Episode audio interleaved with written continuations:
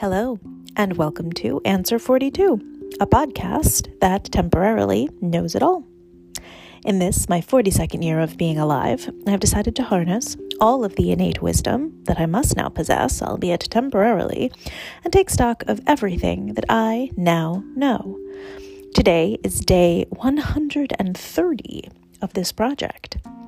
Today is also the 19th of December, and that means today you continue to harness your wisdom on rants. In other words, what's on your mind? Will this be a rant? Or will this be an observation that attempts to recontextualize your life experience? Oh, the anticipation. Let's see. One of the strangest sensations that you have experienced throughout your life is being in a city in the middle of the day and the streets being deserted, especially in cities that are geographically broader or flatter.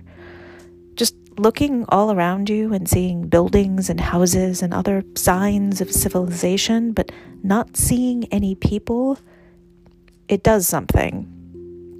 There may be cars on the road, but cars on the road are not the same as people you think of these places as living ghost towns, and they have always incited in you or left you with the most intense feelings of loneliness and isolation.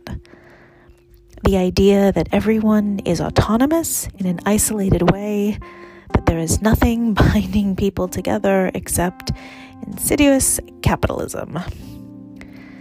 As you have said, you can re- remember experiencing this sensation for your whole sentient life, it seems. And you thought that everyone else experienced it too. And maybe they do, but you wonder how they are able to keep it so much at bay and go about their lives.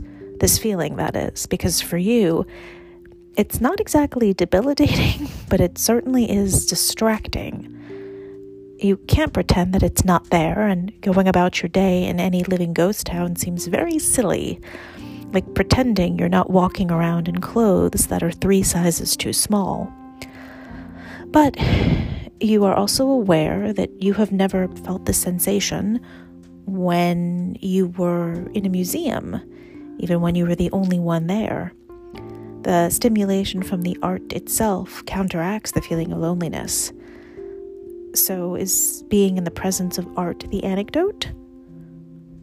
Or being in the presence of something that is supposed to be seen, looked at, that is supposed to make you feel something, as opposed, you suppose, to so much of modern life that is there not to be considered, or ignored, or is just there to sell you something?